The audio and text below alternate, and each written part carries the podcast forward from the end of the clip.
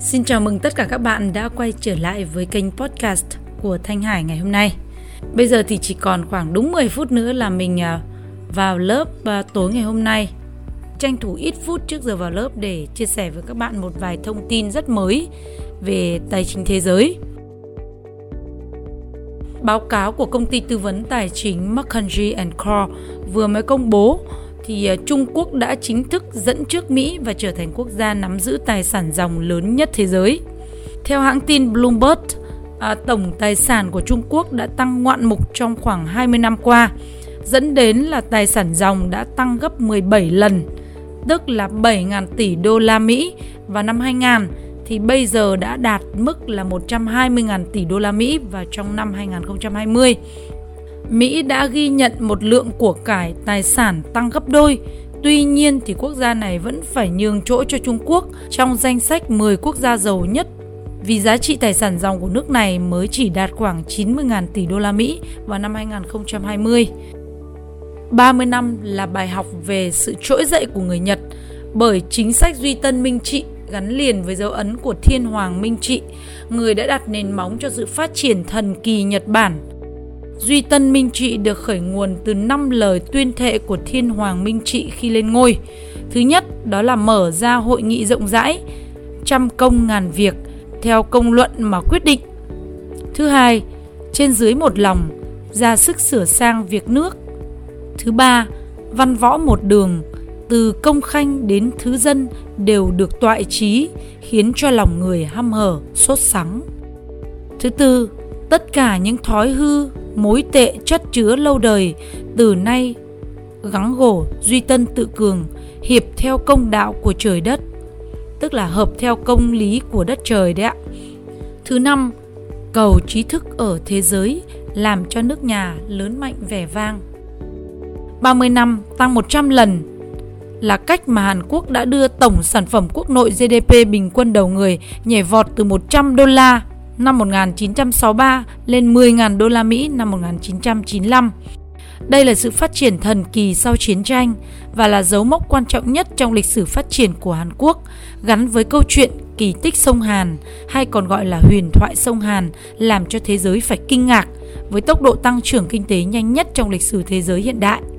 ba mươi năm cũng là con số mà Singapore viết lên câu chuyện thần kỳ với dấu ấn đặc biệt là sau ba thập kỷ nắm quyền,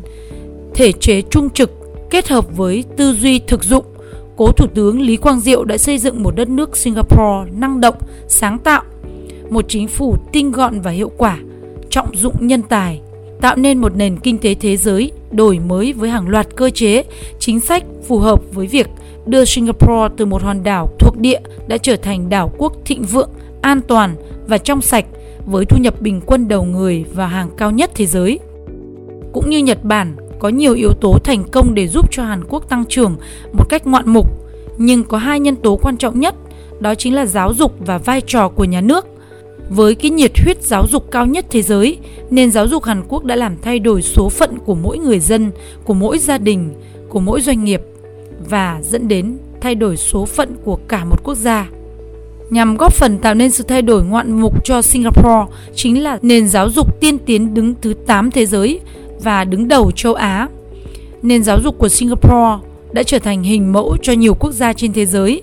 Có nhiều nguyên nhân làm nên sự thành công của giáo dục Singapore như phương pháp giáo dục, trình độ của giáo viên, các chính sách hỗ trợ, khích lệ của chính phủ, nhất là việc đầu tư cho hệ thống cơ sở vật chất, xây dựng môi trường học tập năng động, sáng tạo, đáp ứng được khả năng nghiên cứu, thực hành của học sinh, sinh viên. Đây là cơ sở quan trọng để tạo nên một xã hội học tập, nâng cao trình độ dân trí cũng như tạo ra những thay đổi kỹ năng nghiên cứu, lao động, sản xuất của con người. Vì thế mà nguồn nhân lực chất lượng cao của Singapore đã tăng lên nhanh chóng.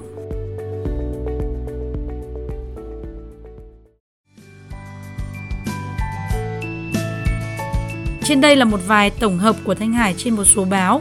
Thanh Hải rất là cảm ơn các bạn đã dành thời gian để lắng nghe và theo dõi những cái chia sẻ vừa rồi. À, mình xin chúc các bạn sẽ có một ngày mới bình an và một buổi tối thật là an vui bên gia đình. À, cảm ơn các bạn đã dành thời gian lắng nghe theo dõi cái phần chia sẻ của mình. À, các bạn đừng quên là tải file audio này về để có thể nghe lại hoặc là chia sẻ nó đến cho người thân, bạn bè của mình nhé. À, ngoài ra thì mình cũng rất mong muốn là các bạn hãy nhớ follow, đăng ký, subscribe trên kênh podcast của Nhà báo Thanh Hải trên các nền tảng như là Spotify, Apple Podcast, Google Podcast, cũng như là trên website nhà báo thanh hải chấm busbrow chấm com, hoặc các bạn cũng có thể theo dõi thêm những cái thông tin về truyền thông, chuyển đổi số và các xu hướng đổi mới trên thế giới trên kênh YouTube Nhà báo Thanh Hải ti vi. Thanh Hải cảm ơn các bạn một lần nữa đã lắng nghe và theo dõi chương trình. À, xin được chào tạm biệt và hẹn gặp lại các bạn bảy giờ sáng hàng ngày trên kênh podcast Nhà báo Thanh Hải nhé. À, cảm ơn các bạn một lần nữa. Xin chào tạm biệt và hẹn gặp lại.